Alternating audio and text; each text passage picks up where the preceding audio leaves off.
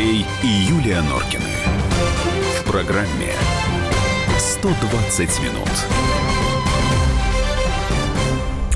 18.32. Ну, не обязательно терпеть до 9 часов, когда Виталий Валентинович Милонов тут появится с этой темой, да, а, в эфире радио «Комсомольская правда». В, я имею в виду вместе с Романом Головановым по поводу этого мальчика из Нового Уренгоя. Потому что мы это сейчас в 120 минутах уже будем эту тему обсуждать. 8 9 6 7 200 ровно 9702 наши WhatsApp и Viber. Давайте, ну что, вначале, наверное, прям мальчика этого и послушаем. Да, я думаю, что послушаем. Давайте мы кусочек из его выступления, что, собственно, он сказал, почему такая реакция. Меня зовут Десятниченко Николай, я учусь в гимназии города Новый Уренгой. Мне предложили поучаствовать в проекте, посвященном солдатам, погибшим во время Второй мировой войны. Я сразу начал искать соответствующую информацию. Сначала посетил городской архив и библиотеку, затем пытался найти истории немецких солдат в интернете и в других источниках. Однако позже, в сотрудничестве с Народным союзом Германии по уходу за военными захоронениями, я узнал и подробно изучил биографию Георга Йохана Рау, Георг был одним из 250 тысяч немецких солдат, которые были окружены советской армией в так называемом Сталинградском котле. После прекращения боев он попал в лагерь для военнопленных. Только 6 тысяч из этих военнопленных вернулись домой. Георга среди них не было. И лишь в прошлом году семья Георга получила информацию от Народного союза Германии по уходу за военными захоронениями, что солдат умер от тяжелых условий плена с 17 марта 1943 года. Лагерь для военнопленных в Бикетовке. История Георга и работа над проектом тронули меня и подтолкнули на посещение захоронения солдат вермахта вблизи города Копейск. Это чрезвычайно огорчило меня, поскольку я увидел могилы невинно погибших людей, среди которых многие хотели жить мирно и не желали воевать. Они испытывали невероятные трудности во время войны, о которых мне рассказывал мой прадедушка, участник войны. Правда, воевал он недолго, так как был тяжело ранен. Отто фон Бисмарк сказал, «Всякий, кто заглянул в стекленеющие глаза солдата, умирающего на поле боя, хорошо подумает, прежде чем начать войну. Я искренне надеюсь, надеюсь, что на всей земле восторжествует здравый смысл, и мир больше никогда не увидит войн. Вот, ну, после этого поднялась кампания такая, ну, как даже назвать-то ее, осуждение, что ли, а, Николая и а, вообще разговора доколе, куда мы катимся и так далее, и так далее. А, правда, должен сказать, что есть голоса и в его защиту, мы до них еще дойдем. Ты что сама думаешь? А, ну, я сегодня слушала и э, Сашу Гришина, когда он говорил, во многом с ним согласна. Понимаешь, э, конечно, это замечательно, когда наши дети растут пацифистами и ратуют за то, чтобы был мир во всем мире. Это прекрасно. Вот. Но, во-первых, я бы не стала сопоставлять те потери, которые э, понес, понесло угу. наше государство, Советский Союз и Германия, это раз. Во-вторых, у меня все-таки складывается некое ощущение, что идет перекос. А вот это вот ощущение, оно меня привело опять к вопросу, почему у нас в России а, есть школы, а, где дети учатся по а, западным программам. У нас был недавно скандал, и я не знаю, продолжается он или нет, когда выяснилось, что дети получают оценки, не оценки, а буквы ну, да. латинские. Ну, да? мы, по-моему, про это рассказывали. Мы, ну, так мы можем об этом долго рассказывать и много. Ну, это правда, да? да. Вот, у нас есть школа, как оказалось, которая учится по э, немецкой программе, и история там с этой же страны. И когда приезжаю в разные страны, все время э, с болью э, слышу информацию о том, что в школах там преподают историю с точки зрения того, что, в общем, Америка выиграла э, Великую ну, Отечественную есть, для нас. Юль, давай чуть Я короче, считаю, чтобы что не мальчик здесь виноват, вот. абсолютно. То есть вот. ты Я мальчика считаю, что как бы выводишь у нас за с образованием по-прежнему угу. творится беспредел. И та ев- европезация, которая у нас случилась в 90-х годах, чтобы у нас были поверхностные знания, а, в общем, дети-то вырастали такими идиотами узконаправленными, понимаешь, которые даже рассуждать-то, в общем, не умеют логически. Потому что ну, литературы я, я нет, понимаю, э, истории да. нет. Это далее, слушай, 8 часов на Великую Отечественную войну за всю школьную программу – это беспредел. Ну, вот тебя поддерживает Захар Прилепин. Вот я смотрю сейчас на сайте комсомолки. Очень короткую цитату просто приведу. У нас каждый видный деятель культуры считал своим долгом ноги выйти очередь советскую власть, и кровавого товарища Жукова, комиссаров и СМЕРШ. А теперь, блин, мальчик. Мальчик, оказывается, во всем виноват. Мальчик этот после всего сказанного коллективным Сванидзе должен вести себя в 40 раз агрессивнее за майданной факельной школоты. Отстаньте от мальчика фарисей. Что касается, ну я тут тоже соглашусь на самом деле, то есть и с Юлей, и с Захаром. Что пишете вы нам? А, я историк по образованию, меня коробят слова этого юноши в так называемом Сталинградском котле. Что, мать его, происходит с нашим образованием, Вячеслав? Да кроме мать его я больше тоже сказать да. ничего не могу. У меня а... цензурных слов нет так. Ну, ну ты, ты прости, пожалуйста. Да я тебя прощу, главное, Слушай, чтобы у меня два деда дошли до, до Рейхстага, да, понимаешь? Я, я не могу... Так слава богу, что их нету уже. Вместо того, чтобы травить парня, который не сказал ничего настолько стоящего этого визга и шума, лучше бы взялись за тех, кто его привез и дал ему этот текст. Ведь этот текст не его первоначальный, предлагает нам Денис. Денис, давайте мы последуем вашему совету, послушаем э, маму этого мальчика, женщину зовут Оксана, а она как раз э, рассказывает, как готовилась эта поездка, насколько я понимаю. А текст выступления как раз вот мальчик и его мама вместе писали. А вот что было дальше, ну давайте мы ее послушаем. Хочу пояснить, что изначально мы с сыном готовили речь 7-8 минут. В этой речи подробно рассказывалось о его дедушке, герое, который участвовал в Великой Отечественной войне, был награжден боевыми наградами. И более подробно как раз были изложены такие пацифистские мысли ребенка, поскольку он хорошо знает историю и прекрасно понимает себе результаты этой войны. Мы с ним подбирали цитаты мы с ним готовили эту речь, но впоследствии по причине регламента в две минуты речь была урезана. И из общего контекста речи э, были извлечены некоторые факты, некоторые фразы. Я понимаю, что это привело к неправильному пониманию всего смысла речи. Нельзя говорить тут о том, что мой сын за что-то извинялся. Напротив, я полагаю, что он имел в виду другой факт, что спустя 70 лет мы понимаем, что на стороне Германии воевали и такие люди, такие солдаты, которые, возможно, не хотели войны и попали по приказу. В данном случае мы видим, что имелось в виду вот эта идея прощения. Для нашей семьи Великая Отечественная война является священной. А, у меня вопрос возникает э, такой риторический несколько. Если это организаторы, видимо, потребовали, да, ужать эту речь в регламент, почему тогда да уважаемая разница? Оксана ужали мальчик, они этот доклад? Не ужали. Вырезали именно доклад. кусок про дедушку. Понимаете? А оставили ну, да. про невинно Нет. убиенных э, немецких Немецкие солдат. Немецкие солдаты под Сталинградом невинные жертвы. Их что, куда? Что, позвали, что ли, туда, Давай чтобы, чтобы их убивали в, там? Ну, не это, позвали, знаешь, а по принуждению. Да, эта ситуация Заставили. вот очень с юго-востоком Украины. Ты знаешь, сволочи, сепаратисты. И у меня один простой вопрос. Ребят, а вот эти сволочи, сепаратисты, которых вы так называете, они к вам в Киев, что ли, пришли? Вот вы мне скажите. Вот они вас бомбят, они вас в Киеве там достали. Ну, ну что ну, чё происходит я не понимаю. Давай послушаем. Ну, Кто давай у нас послушаем. Вологда, да? Давай, давай. У меня здесь только насыпалось. Да у меня тоже. Владимир, здравствуйте. Что вы думаете?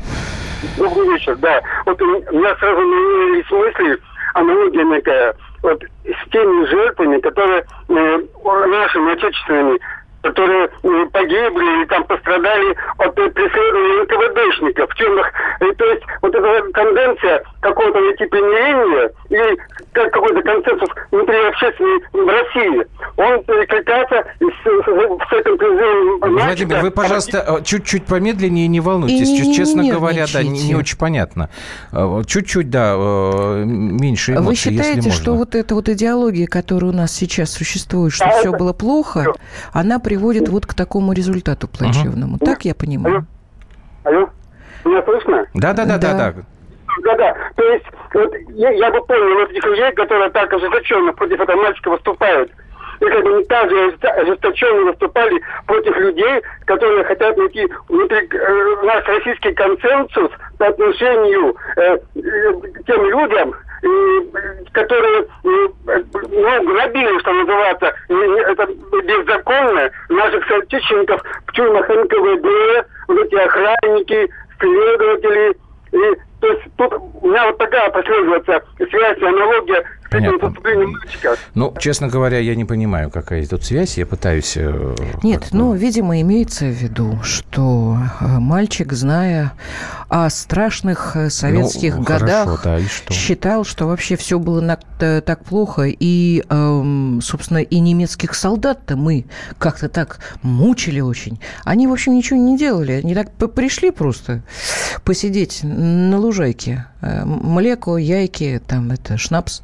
А мы что-то как-то раздухарились и решили, что они нас решили как-то уничтожить. Не непонятно. Мне, э, мне все равно непонятно. Мне вот непонятно Дело не вот в это... сокращении, якобы изменившем смысл доклада гимназиста из э, Рингоя в одном слове, который как раз не сократили. Безвинно убитых. Мгм. Ну, Абсолютно. так, э, да, так и надо было Абсолютно. это сократить. Абсолютно. Вот о дедушке не сказали, ни о чем не сказали. Это Перекос. Я говорю, что слава богу, что у нас многие люди, которые прошли эту страшную войну, их уже нет на этом свете, и они всю Нет, эту мерзоту я не понимаю, слышат. ничего плохого в пацифистском пафосе, наверное, нет.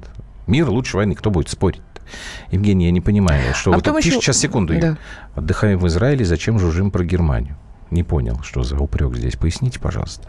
А, дело в том, что достаточно часто представители нашей страны выступают в Бундестаге. Что такое Бундестаг? Это немецкий парламент.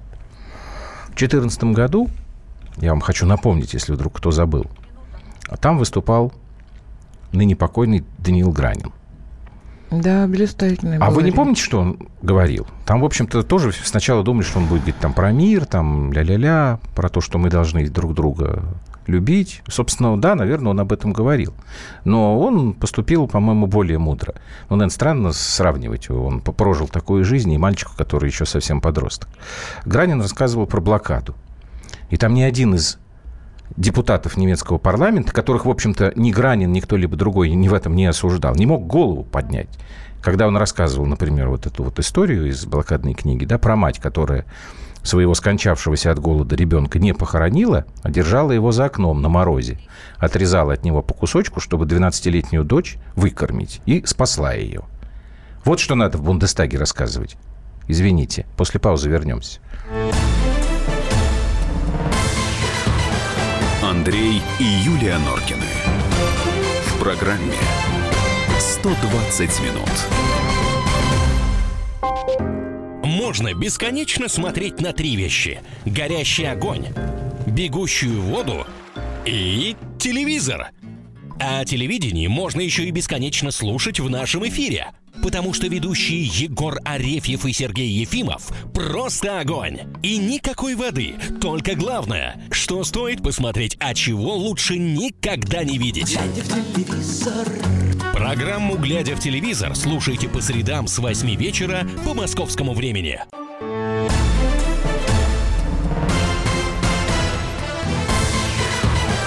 Андрей и Юлия Норкины. В программе 120 минут. Так, э, читаем. Давай ты начинай, что по нам понаписали Так, наши слушатели, ну, уважаемые. помимо того, что невинно убиенный, э, абсолютно нам 66-62 пишет правильно, он сказал, Георг сражался. У меня вопрос, Вот он сражался немец. за что? Георг пришел убивать, а не сражаться. Что он сражался? Это мы сражались за Родину. А Георг пришел... Ну, они, убивать. наверное, решают, имели в виду, что Георга заставили. Слушай, я не знаю, это мы можем сейчас говорить, что бедный парень, как он ну, не то слово подобрал.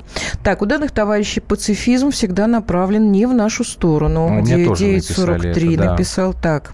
Почему не в нашу сторону, да? Вчера у вас была неподтвержденная информация о том, что все учителя э, украинского происхождения. Это подтвердилось? Да, про- Я подтвердилось. не знаю, Совершенно верно. Это подтвердилось. М, Вот почему в Копейск его свозили, а в Хатынь нет. Там он тоже опечалился бы. Вот в, в очередной раз слушаю малолетнего ЕГЭшника и прихожу в А, ужас от вот того, что его учителя а, продолжат учить других Так, стоп детей. тогда. Вот, это мне тоже написали про это, Кирилл написал. Жертвы ЕГЭ, в том числе мамаша, вышли на международный уровень, первый пошел. Вот, важный момент. Давайте-ка мы с вами послушаем э, Дмитрия Пескова, пресс-секретаря президента России. Вот что он говорит по поводу этого инцидента. Пока давайте договоримся так это называть. Безусловно, выступление нашего российского школьника в Бундестаге вряд ли требует какой-то реакции администрации президента. Тем более в данном случае непонятно, скажем так, такая экзальтированная правда, которая стала происходить. Очевидно, что школьник не имел в виду ничего плохого. И очевидно, что школьник чрезвычайно волновался, когда выступал в Бундестаге. Обвинять его в каком-то злом умысле, тем более в пропаганде нацизма и так далее, во всех смертных грехах, считаем неверным. И я здесь полностью присоединяюсь к своему коллеге Фурсенко в том плане, что действительно надо сосредоточиться на вопросах образования, а не э, заниматься таким, знаете, упражнениями в плане человека ненавистничества. Вот, это Дмитрий Песков. А я бы не Подожди, согласилась подожди, подожди. с коллегой э, Фурсенко. Вот это вот и задала тоже бы вопрос господину прикольно. Фурсенко. Почему, господин Фурсенко, вы развалили наше образование, которое мы не можем собрать до сих пор? Так, ты только Почему не у нас кипятись, это происходит? меня. Вы, господин Фурсенко, поддерживаете Всё, у нас за- западные ценности. Вот поэтому у нас мальчишки и девчонки считают, что Россия до Ельцин-центра была... Не до таким- Ельцин-центра, до Ельцина. До Ельцин-центра она была такая вот э, бяка. Появился Ельцин-центр благодаря э, нашему, э, да, президенту. Успокойся сама-то, ну. Я не могу успокоиться, А потому что я не соглашусь с Фурсенко. Значит, послушайте. Потому что образование Дело- это наше будущее. Да, но давай это будем... будущее нашего давай государства. будем с тобой последовательны. Да будем последовательны. Нет. Это они последовательно делают то, что они делают. Нет, ребята, послушайте А мы меня. можем просто Значит, кричать. Андрей Фурсенко, не на- вот не надо кричать. Хорошо, я Вот не буду кричать как раз не надо. Ладно, я не буду кричать. Значит, Андрей Фурсенко был министром образования в нашей стране с 2004 по 2012 год. У меня вопрос. Правильно ли обвинять во всем Андрея Александровича Фурсенко, после которого был крайне популярный, в кавычках, министр образования Дмитрий Ливанов, до которого был крайне популярный министр образования Владимир Михайлович Филиппов. У нас Министерство образования за последние несколько десятков лет вот нашей вот, извините, плохое слово скажу, незалежности российской превратилось черт знает во что. Чем мы сейчас одного Фурсенко-то клеймим? Сама просто по себе фамилия привлекла внимание, тут я с тобой согласен. И согласен абсолютно по поводу Ельцин-центра. Просто вот мы действительно, когда эту тему поднимали, складывается впечатление, если смотреть экспозицию Ельцин-центра, что до Бориса Николаевича в России был мрак, э, как это там, Содом и Гоморра. Гнусь, мразь Потом гнусь. пришел Борис Да. Николаевич, встал на пути у танков. Я уже много раз об этом в разных эфирах говорил. Ну когда да. он там стоит перед колонной танков, то взяли просто, реставрировали картинку с площади Тяньаньмэнь. И Россию спас. Ребят, неправда. Мягко говоря, это было не совсем так. А вот теперь у нас получается, что вот это вот не совсем так вкладывается в головы вот этих вот молодых он не Митрофанушка, нет, конечно, он очень, умный мальчик. И, знаешь, может быть, вот это еще человек, страшнее который сейчас даже. написал, вот я сейчас А что тебе пишут? Ну, вот благодаря таким, как Фурсенко.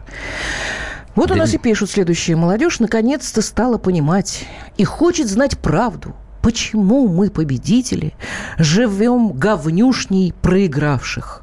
Вот и все. Понимаешь, мы ему про Фому, а он нам про Ерему. Ну да. А ему чисто пожрать конкретно. Давай послушаем в прямом эфире, чтобы у нас дискуссия была более яркой, хотя куда уж там. Московская область у нас на проводе. Александр, здрасте, что скажете? Здравствуйте, Александр. Ну, Андрей, я отчасти с вами согласен, даже не отчасти, а серьезно согласен, что надо посмотреть пошире на это все. Ребенок есть ребенок, ему можно убить голову что угодно. А давайте посмотрим, э, что у нас делается на телевидении, какие фильмы у нас снимаются. Вы видите, да? Ну, я, Теперь, честно вот говоря... смотрите, есть такой Сахаровский центр в Москве, вы же знаете, наверное. Какой? Я там ни разу не был.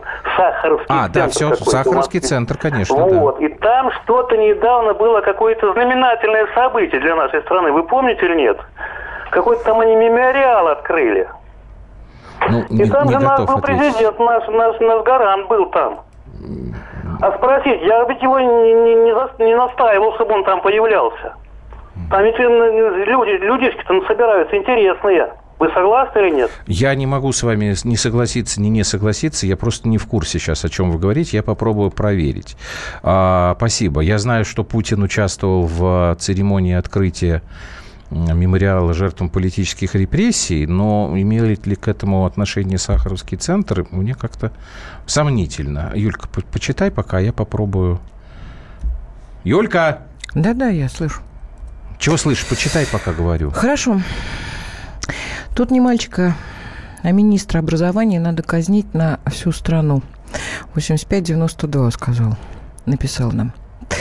Елки-палки, мальчик это в 16... не министр, это целая система. Мальчик в 16 не соображает, что он говорит, мама его защищает, это понятно. Но если все так, как она сказала, то у Коли нет мозгов. Хуже, если он согласен со сказанным пишет нам Так Влад. я и говорю, что мальчик не Митрофанушка, но, может быть, из-за того, что это умный мальчик, это не как раз и очень Бог, плохо. если у нас захочет отделиться какой-нибудь из регионов. Да вы первые будете орать в микрофон с призывами, что с ними гадами церемониться, взять, да, сбросить на них атомную бомбу. А то, видите ли, никто к ним в Киев не приходит, Николай. Ничего не Ну, понял. Николай. А где это вы, Николай, слышали, когда я или Юля кого-нибудь призывали, называли гадами, э, призывали бомбу сбрасывать? Так, гимназист еще ЕГЭ не сдавал, потому что это выпускной экзамен, хотя с детства интересуется историей Германии, как он сам сказал. Ну, ничего плохого нет в том, что человек интересуется историей Германии. Может, он ученым станет. Главное, чтобы он историю своей страны не забыл при этом. Что там у нас еще? Город Э- Энгельс. Да, Сергей, здрасте. Да, да. Да, я, здрасте. Я хочу сделать маленькую поправочку. Давайте. Я, во-первых, согласен с этим, с Песковым. И Мгм. потом я хочу сказать, вы, журналисты КП, все время цитируете не точно. То есть это подмена тезиса называется. Вы все время говорите невинно убиенные или убитые. Он так не говорил. Он сказал невинно погибшие. Уж немножко откройте, будьте точ- точнее. Не Хорошо. Она, э, Хорошо, опять же, принимается, это невинно Сергей. А, погибшие. а, тут, э, понимаете, То есть люди пришли на нашу землю не виноватые абсолютно, да? М. Это раз. Нет, ну, а- они не винны, потому что они пришли не по своей воле. Их пригнал фашизм. Гитлер. А. Вы понимаете, Сергей, Да. а, для миллионов, десятков миллионов жителей нашей страны, которые погибли в этой войне, а, они были все невинными, вот те, кто пришли и те, кто убивал? Нет, ну подождите, они не все, конечно. Не все, конечно. Нет. Он имел в виду Понятно. солдат вермахта, которые воевали в шестой армии. Ну, Он понятно, имел в виду вопрос, вопрос дискуссионный. Я понял вас, да, спасибо. Дорогой Норкин, а личную вину в образовании молодежи не чувствуете? Ведь на центральных каналах, через «О» написано, в дискуссионных передачах 85% гостей открытые русофобы с нацистскими взглядами. Я не знаю, как вы там, уважаемый, нет, дорогой Дмитрий, высчитываете процент гостей, кто русофоб или нет. Я своей личной вины в образовании молодежи не чувствую.